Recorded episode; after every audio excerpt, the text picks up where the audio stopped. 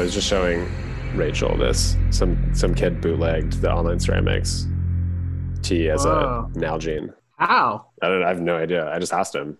I'm really proud of our listeners. Super proud. Yeah, good for you guys. What are you going to bootleg next? Someone should 3D print like Sam Hine. I'm, I don't mean to sound like a, a total moron. Like, this is really embarrassing, but I really don't understand how 3D printing works. And I've read like so many articles about it. And I've like interviewed a bunch of fashion designers who are like, this is 3D printed. And I'm like, ooh.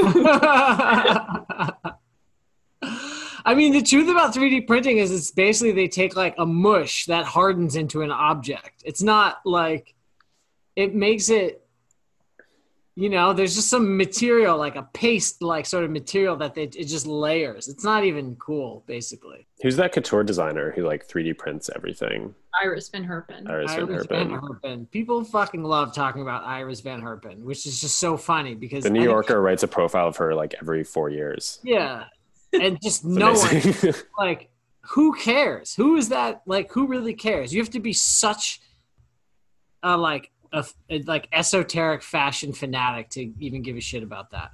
Well, it's a it's a bummer because it, it's not like sh- she's like a common commonly worn to like the Met Gala or the Oscars or like that like the places like the venues where that like really crazy futuristic tech couture would be like amazing, you know, and really stand out. show was a big part sorry her her pieces were a big part of that met show about fashion and technology. Oh, right, that one that's true. and it was funny because they like couldn't have done that show without her work.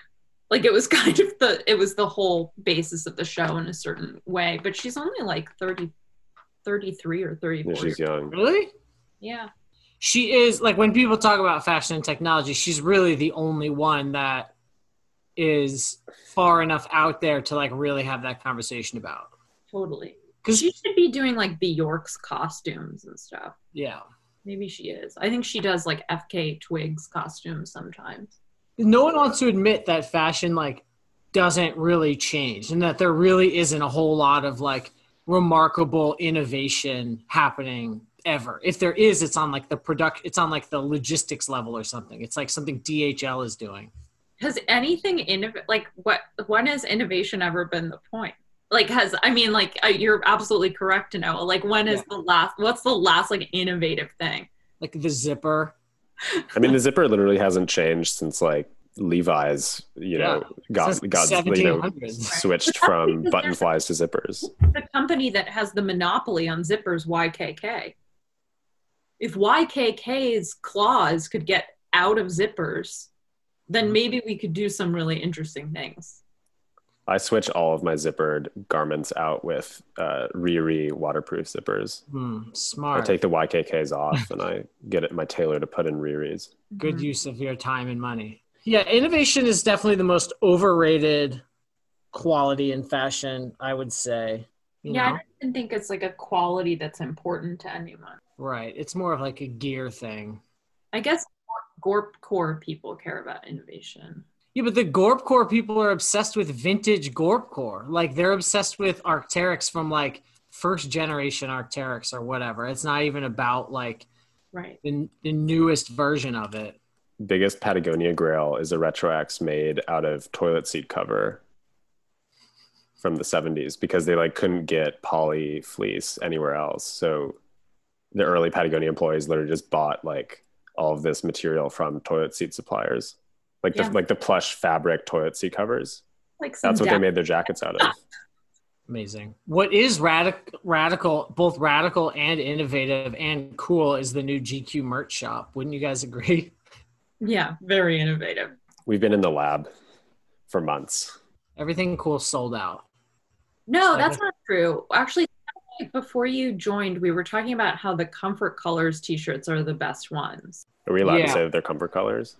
Since this is a close friends only podcast, I think we can. But you know, like I have comfort colors blanks have been used by a lot of people's favorite brands. So I think without like naming names, you know, it's like if you know, you know. And um I've, I I wear them a lot, both from other brands and just from Comfort Colors. But I think they have like the best mix of like the fabric is kind of heavy, but also like really washed down, so it, it doesn't have like uh, the structure of like a typical streetwear T-shirt. I would say, but it's still like a good heavier jersey. Yeah. and then it just has like all the right proportions i think in terms of like the neck ribbing width and the sleeve length and like the body shapes and all that so i don't know i really like them i think it's sick that that's that may or may not be what we've used here You have to order one and sort of like guess for yourself. My favorite, low key favorite, is the um, the Jiki style embroidered logo tee. That's for like the insider fans. That's for the day ones. I know GQ style is like uh is like there's like a very small canon of like legendary menswear um fashion media, you know. There was like men.style.com briefly um many ages ago. And then um you know, four pins, GQ style. These are like the great the Vogue uh, Homme. Don't What- Vogue Homme. Vogue Homme. GQstyle.com was like ripping for a while. That Well, was um like Noah and Sam's like personal blog.com. Yeah, it literally was. all that content is still alive. You can read it. Yeah, just you just have to endlessly scroll all the way down GQstyle.com. I mean, that's sort of like the corporate lunch flavor in this first drop because, as as listeners might know, corporate lunch started as a GQ style podcast. now it's just a merch brand. Corporate Lunch started as a t-shirt brand, but we never released t-shirts, so we became a podcast. But we're gonna pivot back to t-shirts later. We had to build an audience first before we could sell our first t-shirt, and so like it was a long game. It was like let's do a podcast for a couple years before we really like launched the clothing brand. But I think we're getting close to close to launch, wouldn't you say? Yeah. yeah. I'm also obviously, uh, you know, I'm biased, but I'm I'm very into the online ceramics tees or tee and, and sweatshirt. In fact, I'm wearing one right now, and this one I love because it, you know, so a lot of the um, the the GQ like in-house tees um, were adapted from designs that were made for like you know big print features, and um, this online ceramics tee is the same. It was from this uh, cool feature we did in the June issue with um, Elijah and Alex and it's inspired by their creative isolation during quarantine. Imagination is the golden pathway. There's some really crazy shit like like little hidden Easter egg messages in this t-shirt design. So You have to read the June issue of GQ to to learn about it. to fully appreciate. The June issue is the zine that goes with that t-shirt. That's right. And if you read it backwards while um, while the Wizard of Oz plays and um, and you hum the Pink Floyd, um, Dark side. um, yeah, if you take acid basically and wear the sweatshirt, you're gonna have a really good time. Is essentially what I'm saying.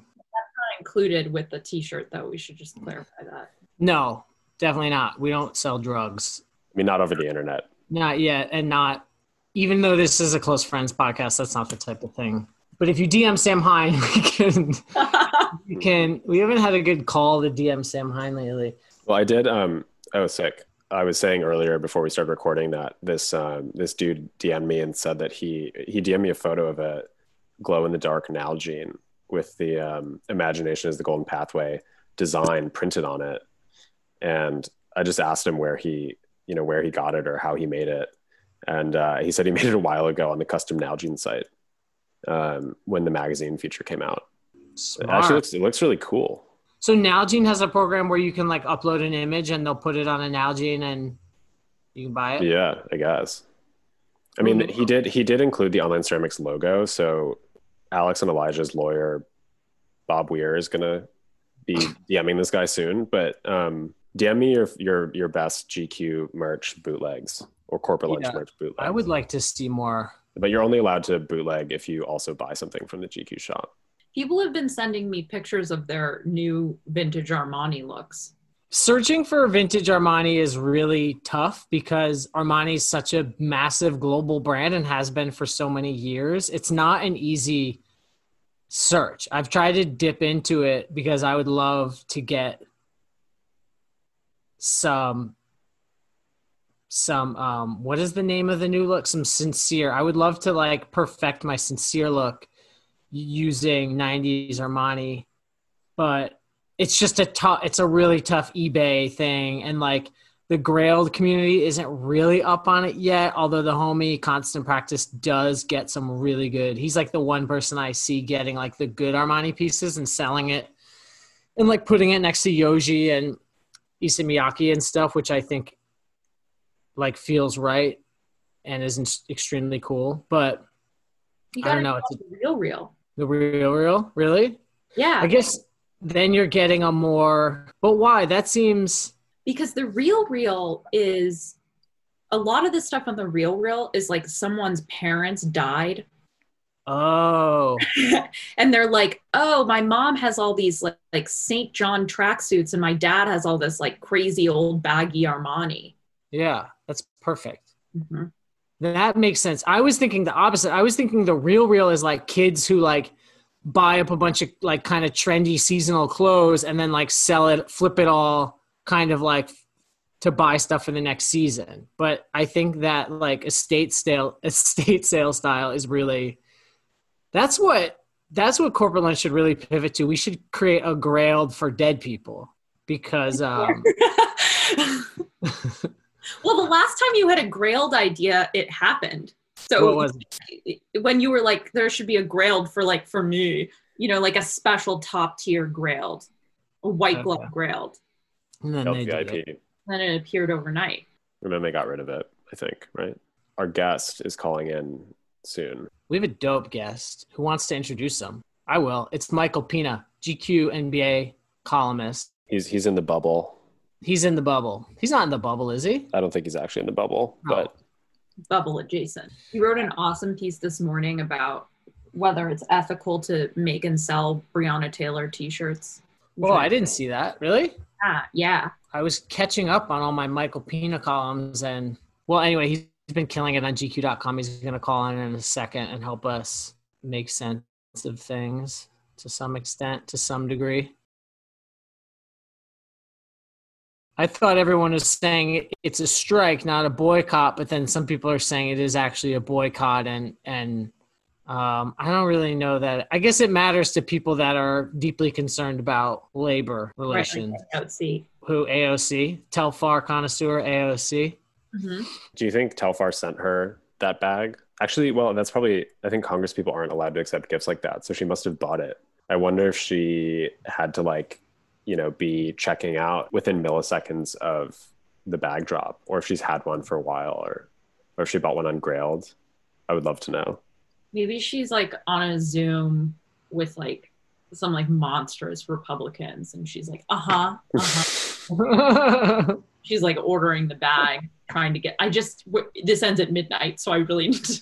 It's a good question. I mean, she might have had her people reach out, but I also feel like Telfar could just be like, "Oh, cool, you want a bag? Great! Like more drop next week. Like act fast. Here's the link." Yeah.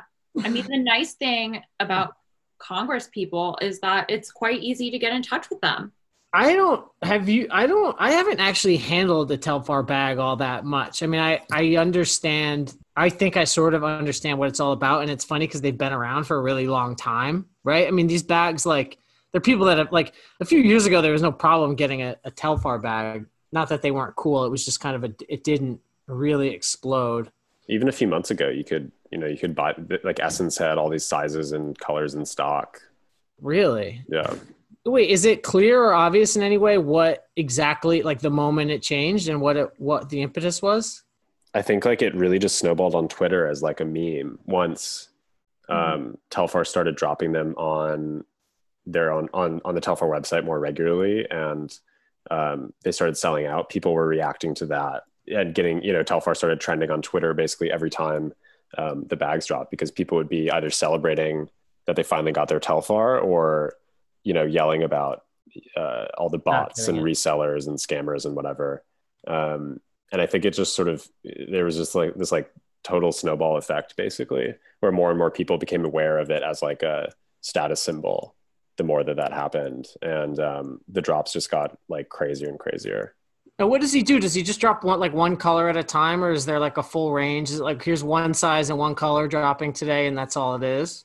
Have you guys seen? it totally varies Yeah, but it's usually it's more than one color and Yeah. one side. but it's all he you know when when he announced the um the bag security program he uh or telfar said that um y y- they have to place orders six months in advance so uh, everything that's been dropping now was ordered you know way before there was this like total frenzy Right. Like you probably can't. I mean, he could once he's making enough to increase his like order size, he can probably like skip the line of production a little bit, but you probably can't like trim too much off that lead time. Well yeah i presumably the you know whatever factory he's using uh you know has tons of orders that they need to fulfill by a certain date for other companies too. So it's He should just print a million t-shirts with pictures of with Telfar bag graphics on them so that he can has something and like mark them up. So he has something to sell to all the thousands of people that go to his site and don't get a bag. You can just get a t-shirt. And then it could say like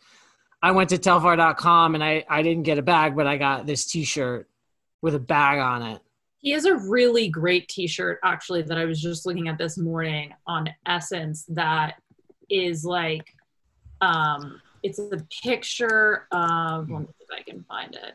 It's a picture of people at a party beating each other up, and one of them has the bag, and it says "Telfar, fuck that bitch."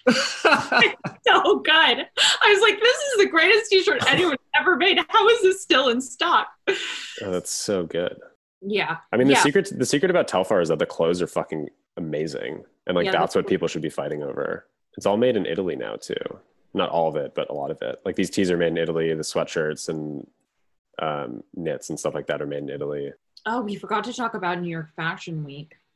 oh shit speaking of telfar Speaking of innovation in fashion, i don't know when is it all supposed to start Week after next.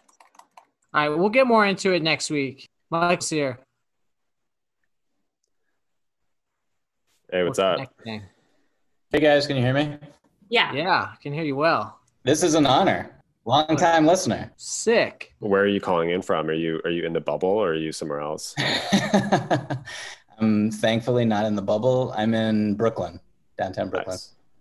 um we had lots to to to catch up with you on regarding like this whole kind of the whole nba season especially the events of the week but then this morning you had a new piece that i didn't even see i'm sorry so i haven't even read it yet but i guess we don't have to tell everyone that but is it okay to sell Breonna taylor t-shirts i don't maybe we should start there not not that we're just gonna like recap all of your greatest hits from your uh, gq nba column but that might be what we end up doing Um, yeah, sure. We can talk about that. I mean, it's pretty, I think it's a pretty straightforward piece just about designers, um, independent designers who have felt uncomfortable about uh, whether or not they're memifying Breonna Taylor and George Floyd and how they've dealt with it and how they've dealt with NBA players wearing their stuff and it obviously doing big things for them financially and for their brand's awareness, but how weird that is.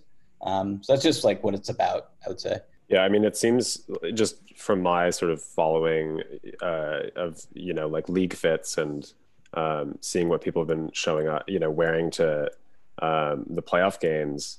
You know, a couple weeks ago, it, things really sort of took a turn, um, and uh, you know, a lot of players started showing up in um, in these graphic tees that were sort of, um, I guess, eulogizing and uh, you know George Floyd and and sort of making like really um, powerful statements. Mhm. Um, how can you characterize sort of like the the the the rise of like the protest tee in you know like the NBA tunnel fit? Um, is that like is it like kind of rare to see um, NBA players with you know like making statements like that?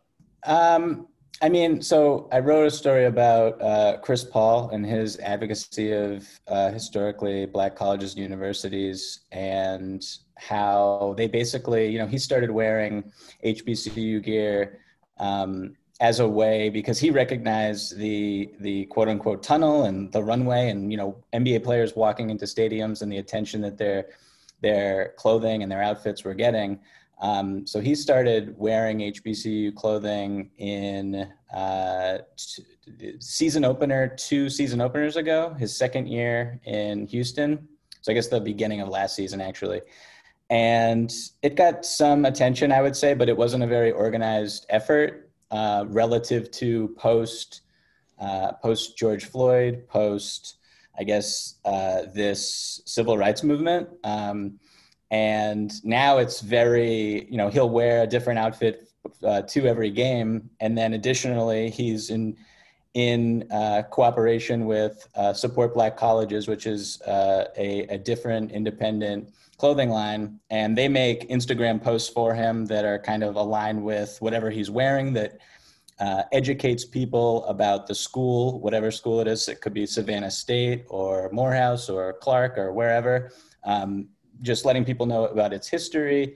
And so it's been definitely more organized just in that regard. But generally speaking, zooming out, I wouldn't say that there's been anything um, beyond like the the I Can't Breathe T-shirts that you saw um, with Eric Garner and uh, some of the hoodies players wore in years past to draw attention to Trayvon Martin, um, but nothing really like this where it's every other day you'll see a player wearing a Breonna Taylor T-shirt or a George Floyd T-shirt or um, anything else that will draw attention to police brutality it sort of seems to me it's kind of one piece of the, the, bigger i think one of your earlier pieces was about like the nba's activism sort of dilemma like which i think has more to do with you know is is continuing to to play um, is that distraction a good thing or a bad thing in terms of like the social justice cause? And it, it feels a little bit related even to to like to what what you wear. You know of course everyone's like watching watching to see and it and um, this whole season it seems to me has been characterized by players kind of finding their their lane uh, like finding their like degree of activism and they're kind of like way in and and how how they'll choose to do it of course kind of culminating this week with um, the strike or boycott, depending on, I'm not sure what we're calling it essentially.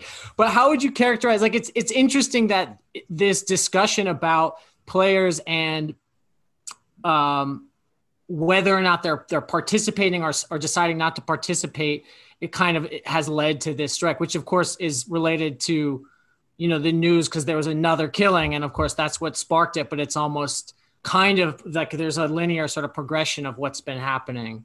Yeah.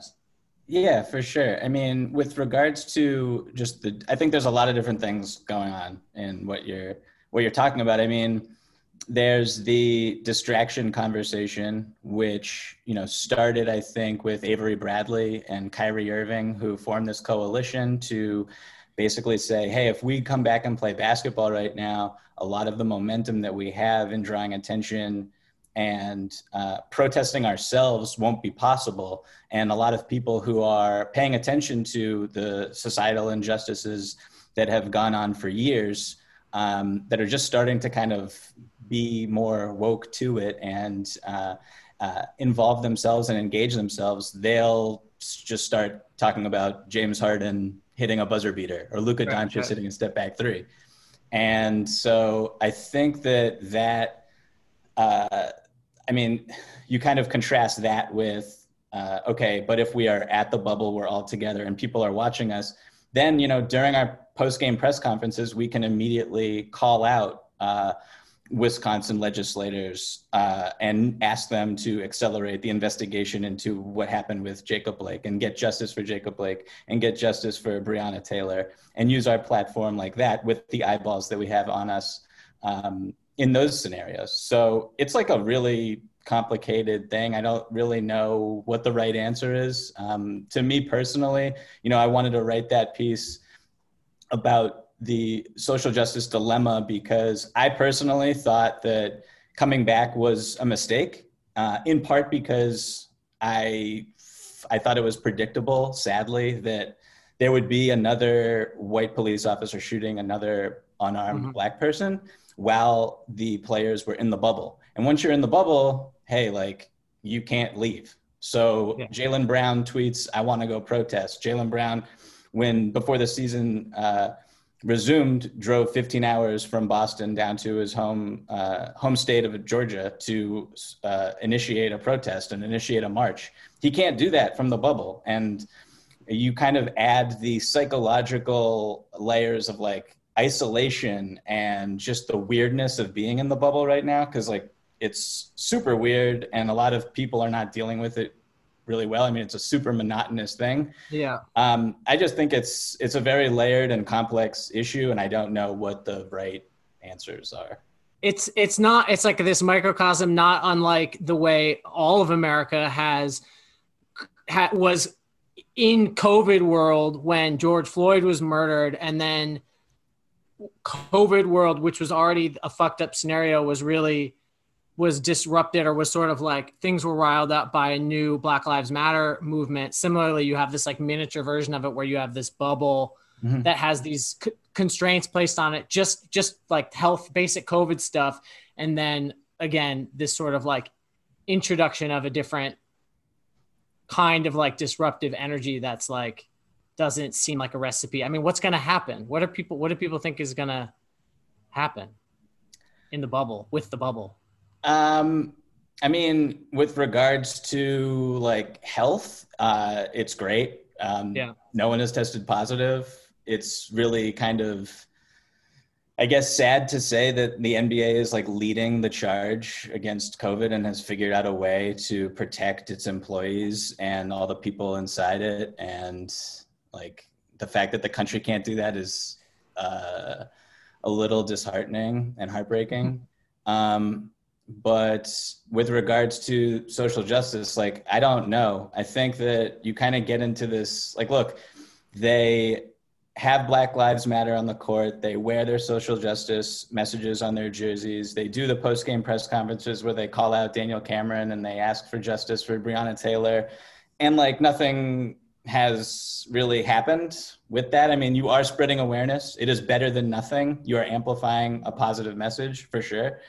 But when you sit out games uh, and you don't play them, then you put pressure on ownership and you put pressure on billionaires to actually uh, leverage their political connections and their economic strength that even NBA players are not, that's like a different world from being in the NBA and making 5 million a year, which is what probably the average player in the bubble makes. So, uh, I, I mean, they're obviously coming back, and I would say they're coming back for two big reasons. One is they realize that this was, I mean, it all happened so fast. They realize that they have no action items and they're not organized about it. So the Bucks just decide to strike. And then the Bucks say reportedly that they did not think that this would lead to anything major, which I okay, I don't even understand how Uh-huh. that's possible. Um, and then you have uh, the money issue, which is like if you cancel the season, I mean, the the owners are going to lock out the players. The collective bargaining agreement is going to get terminated. Uh, players, uh, you know, CJ McCollum, guard for the Portland Trailblazers, said uh, a couple months ago that uh, he estimates a third of players live paycheck to paycheck. So to basically cancel the season, uh, the rest of this season, put next season in severe danger of not happening. Like that's not an option for the players. So Yeah. I I don't know how you enact change more than they have, honestly, um, uh, without act, asking them to make significant financial sacrifices. That like, frankly, it's really funny to me that we don't look at the owners and the billionaires and be like, "Hey, what are you doing?" But yeah that's just I don't know. Do you know if um if LeBron and uh, Jared Kushner ever connected yesterday? um, I don't think that that will ever happen. I would be surprised if it ever happened. Um, I don't think LeBron is. Uh, I don't think he really has the time for that now or ever. Um, but I do think that uh, LeBron is a super interesting figure in all of this, just because he's obviously the most powerful player. He's probably the most powerful person um, in the NBA, and he's for so long wanted uh, the games to go on because he believed in the bigger platform. He believed that he could start the More Than a Vote campaign uh, and still play games. And the More Than a Vote campaign is incredible and is doing a lot of wonderful things. Um, but for him to, I mean, in the last like 48 hours, he kind of shifted from I'm, I want to play games to I don't want to play games to okay, we should play games like in just like the blink of an eye three times, which I don't really understand. He's LeBron; he can do what he wants, and he's a human being, and he has emotions and all that. But usually, he's more uh, uh, like prepared in his actions and his statements. Yeah. I thought that that was just pretty interesting. Do you, wait, just to just to pry on that a little more, like what do you make of that? Is is do you think it's just how fast things are unfolding and and him figuring it out like in real time basically or is i don't know is there something else you read into to that? Because obviously looking at what we're what lebron's doing is a huge piece of like how this will unfold. I think it's moving super fast. I think you know by all reports he was pretty upset at the bucks and at george hill for instigating the strike without communicating to anyone else in the league that that's what their plan was and then honestly, I just think, you know, I have a few friends who are in the bubble. I talk to them about what it's like in the bubble. I talk to players about what it's like in the bubble. And it's just like it really weighs on you mentally and it's unlike anything you've ever experienced before. And so, like I said, like LeBron is this superhuman um, in a lot of different ways but he's also a in reality a regular human being and so he probably you know he gets emotional. Um, I'm sure he really misses his family. I think it was his wife's birthday either yesterday or today. Mm. Um, and so when you are doing all the things he's doing with, uh, you know, more than a vote and speaking up on behalf of Breonna Taylor, and then there's another shooting, it must feel very helpless, even for someone yeah. like him. How much longer is the bubble? Uh, what's the duration of the season if all goes as scheduled? I think the finals are supposed to start October. I don't know how this will affect the schedule, first of all, but before all this happened, um, the finals I think were supposed to start in the first week of October and then be over by the 14th, I think was like the last day or the 15th. That might get pushed back now because of what we just, the delay that we just had. Um, I don't know, but it's a long long time. And he's so probably gnarly. looking at it as someone who is supposed to go to the finals or the Western Conference finals at least. Yeah. Like I have to look, I have to be here for this much longer. Um, it must be just a very brutal experience. That's why PJ Tucker brought 100 pairs of sneakers. I was like, that's too many pairs of sneakers. It turns out actually he's just, he's, you know, he's being realistic. Also, just like that's getting that's getting awfully close to the election. Like October is going to be a gnarly month, just like for anybody. I mean, yeah, yeah. Who knows what the fall kind of has in store for us just in general. But um I one of the things I thought was sort of interesting was that the Bucks during their time at, right after they decided not to play got on the phone with the attorney general of Wisconsin. Mm-hmm. I just wonder, did you hear anything about that? I just wonder like like that was a thing that was like an actual action or a a move that they made that sort of went beyond like the optics, I guess, of the thing. And I was just curious, like, did you get any? Did you have you heard anything about like what does a call like that sound like? How does that work?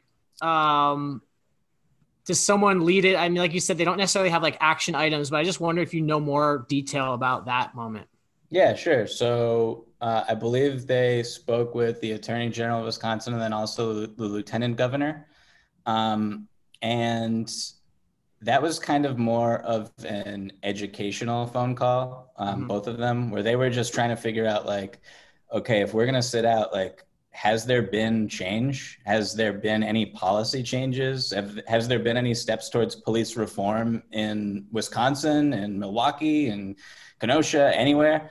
Um, and the answer that they got was essentially no, there has not been any change because the Wisconsin legislature has not met since George Floyd was killed. Right. So the players, you know, you take that, and that just, I think, really boils over the frustration for them. The fact that they're doing all these things that they're doing, they're, you know, taking a knee together and uh, having Black Lives Matter on the court and all this stuff that they're doing down there, and for there not to be literally any um, legislation passed or steps towards legislation being passed uh, I'm sure it was just like extreme frustration on their part. And uh, you know, I think a lot about how this is spread to other sports and how I don't think like the Bucks are super popular in Milwaukee relative to like if the Green Bay Packers were like, you know what, we're not playing any football games this season unless you guys, meaning the legislator, come together and you vote on some police reform right now.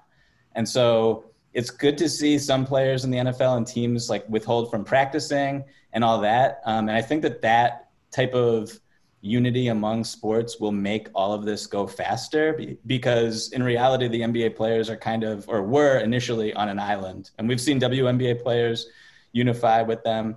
And WNBA, the, the games are coming back tonight in the WNBA as well. And uh, I don't really know what's going on with baseball exactly. I know hockey didn't really play last night, but yeah, it's tough to get the ball rolling with this stuff when you're dealing with some of the worst people in the country.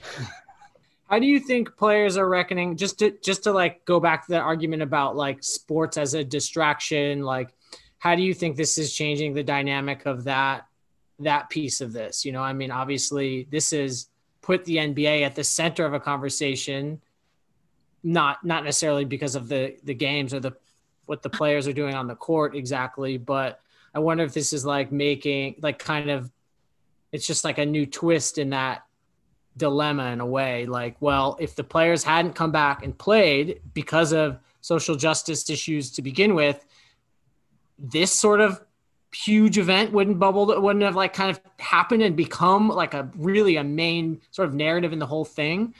Uh, so I just wonder how like the kind of like the thinking there is changing. Yeah, I mean that's a really that's a good question. Um, I don't know. I mean, like the idea of sports. Like, look, when you stop sports, you are like when you come back to play sports, you're in effect trying to normalize society because society was like really disrupted, obviously by COVID and everything being shut down and inoperable.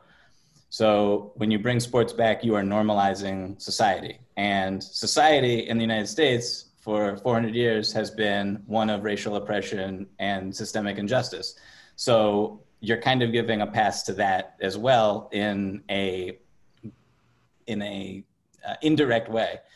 And so when you all of a sudden are like, okay, we're going to stop the games um, again and force everyone to really recognize and acknowledge what's still happening, I think that's pretty powerful. And to your point, more powerful than if they never came back in the first place. Mm-hmm. Yeah. Yeah. It seems to me like the, um, the shut up and dribble people have finally fully internalized that they have lost and that nobody is going to like go back to just like playing on their on their terms you know um because now they can just they can just drop the ball and say like you know no like we're just we're not gonna we're not gonna do that. We're not gonna dribble. Um i don't think that those people will ever think they lost at anything but i agree with your larger point for sure. Yeah. What um i i just one of the this story about um the stylist you spoke to was saying that she was like packing up like duffel bags full of clothes to like send into the bubble. How are these? What is the what is the deal with them getting through October? Like, what if they need more sneakers? What has to happen? Do they have to like be sterilized and like specially like vacuum sealed and go through a? I'm just concerned about the fits in the sneakers really, and because now that I know we have to get through like most of October, I'm just like, well, geez, I mean, are they going to be okay in terms sure, of apparel? Yeah. I mean, there is a process of mailing items into the bubble that is uh, a little like it's not impossible, obviously. Um, when I talked to Courtney Mays for that story, I mean, she was describing all of like the initial HBCU gear that they wanted to roll out. Um, but in the meantime, she also has to mail him things on the fly sometimes that she gets or whatever. Um, but like, you know, I talked to Robert Covington for Q and A, and I asked him like, "Hey, what did you bring? How many clothes?" And he's just like, "I, I just packed some t-shirts, uh-huh. shorts. Um, like I left all of my nice sneakers uh, at home. Didn't want to bring them. Basically, left all my jewelry at home. Uh, so he was just like not interested in yeah. uh, any of it at all. Um, but yeah, no, that's a that's a that's a major concern for sure that I should. GQ just launched like a, a, a, merch shop, and I was hoping we could send them a bunch of T-shirts, but maybe it's not worth the effort.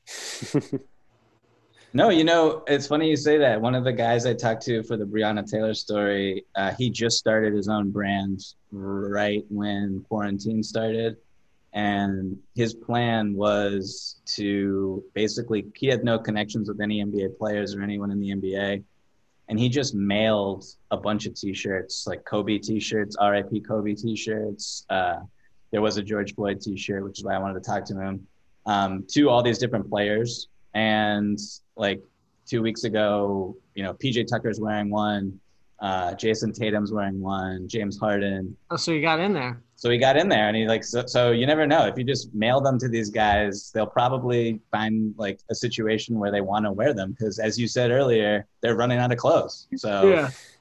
This is a dangerous platform to share that message on. This is like every kid out there. If you have a brand, just send some shit to the bubble. Maybe you'll end up on a player.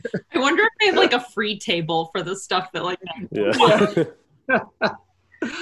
what do you expect? Do you expect any sort of like unified statement, whether in terms of like what players are wearing or or, or otherwise, when um, the playoff games resume? I mean, like LeBron is someone who really understands the power of like a unified message. You know, he got he bought all of his teammates um, Thom Browne suits a couple seasons ago um, for the playoffs. Like, do you? And it sounds like the players are starting to coordinate. Um, you know, whereas the Bucks sort of went rogue initially, it sounds like there's been a lot of coordination now um, behind the scenes. Do you expect, um, you know, some sort of unified front or, or, or message, whether it's T-shirts or or, or, or something else, um, you know, when they start uh, when the games restart?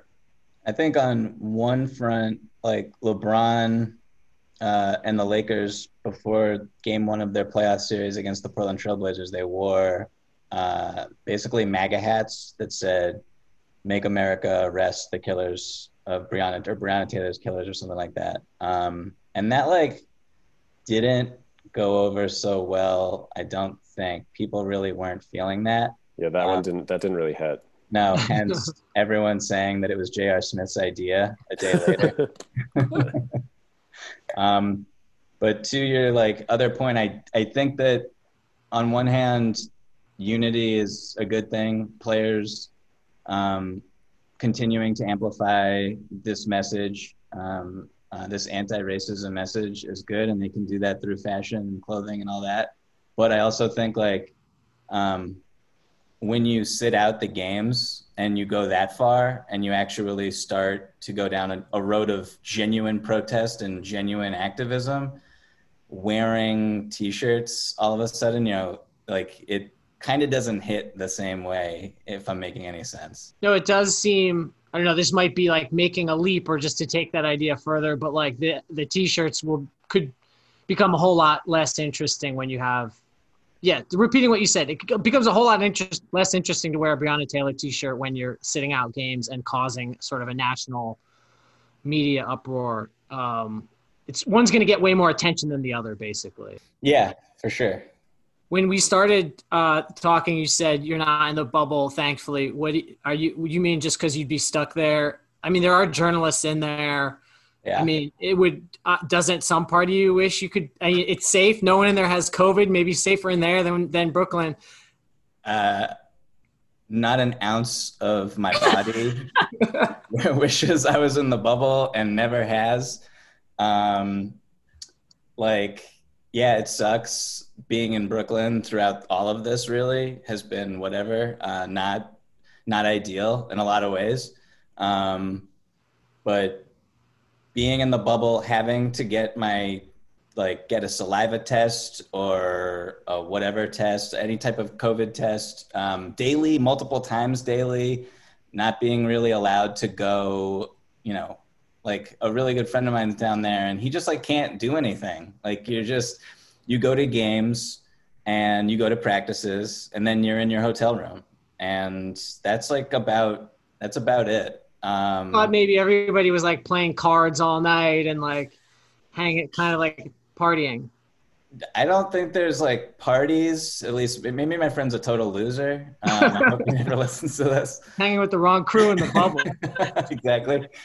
Um, but no, I, I have personally just never had any motivation to go down there, and in part because like the media access is terrible. Like media access for the NBA in general is not great. Yeah. But like honestly, like I'm out here, I'm in New York, and I can get players. I'm not trying to brag at all, but like you can get players on the phone Yeah. and do your job from afar. You don't need to be down there. Um, in a way that like you can't even it's not like I, I would be able to like sit down and have an interview with any player one-on-one in the bubble so i just don't journalistically i don't see any benefit and just like mental health wise i'm not really down with the whole thing Well, if you change your mind, I have some uh, XL and double XL T-shirts that I'll give you to, to hand out to players. Stuff down. Yeah. What are our last questions? Who's the best? Who's going to be the best dressed player in the league this season? Wow what a question. Um i mean there's so many names. I mean i could just resort to pj tucker who i love so much. Um he's great. Um, and i love this quote that i had from one of the designers when they asked when pj tucker's representatives out to get the breonna taylor t-shirt uh, uh, it was mailed to him pj got the shirt and then texted the guy and was like i had to change up my whole outfit because i wanted to wear this shirt today it's just like he he clearly thinks about what he's wearing just way more than he does hitting corner threes and like seven footers so I respect the hell out of PJ, love him to death. Um, I really love, I mean, I guess like there's like a ton of guys on the Rockets who I love, like Russ is incredible. Yeah. Um, super committed to like pretending that it's still a fashion show down there. Huh. Um, I don't know, like Shai Gilgeous-Alexander with the Oklahoma City Thunder is one of like the more I think like out there dressers in the league, and he's continued to be that way. Um, in with his eccentric ways down in the bubble, but like there's a ton of guys. It's like there's more like not, fa- or I guess like there's more fashionable guys than not. Like the, I could think of a few guys who like aren't fashionable, and then Yeah. everybody else kind of knows what they're doing. Is how I would put it. Yeah. Yeah, who's like the Tim Duncan of the league, or who's the worst dressed? Who's like the guy that's just not even doesn't get it? Is there a worst dressed player in the NBA? Can we say that? Man, I I I- don't want to. Well, we talk about, when we talk about like worst dress, do we mean like it doesn't fit, or do we mean like it has stains on it? Just it wears dirty clothes. I don't know. Uh, um, I haven't seen any like mustard stains in the bubble yet. Um, these guys. you don't have to compromise. You don't have to compromise your position. I know you're you're you know you've got people in the bubble. If no, I don't want to get you in trouble. Thank it would you. be. We'll talk about it. We'll talk about it when we uh off the Zoom. Sweet. All right. Um, Mike, thanks for joining Corporate Lunch. What episode is this? 104? 104. Episode 104. This was fun. Thank you so much, guys. Again, That's a wrap. an honor. We'll do it again. Let's do it again at the end of the season if you have time. I know you'll be busy. Beautiful. I would love to anytime. All All right. right. Awesome. Thanks for Thanks, coming Mike. on, man.